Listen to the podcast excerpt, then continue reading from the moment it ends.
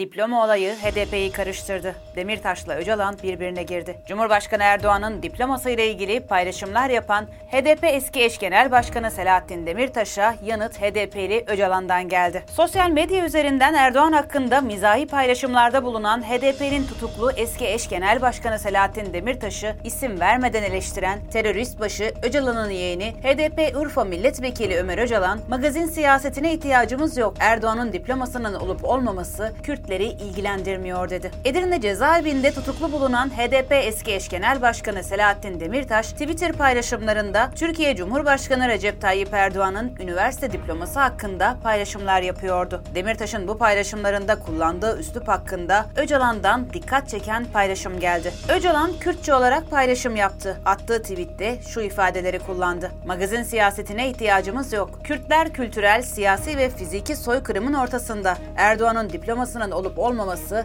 Kürtleri ilgilendirmiyor. Önceliğimiz halklarımızın kazanımları olmalı. Halkımız 21. yüzyılda kaybeden olmak istemiyor.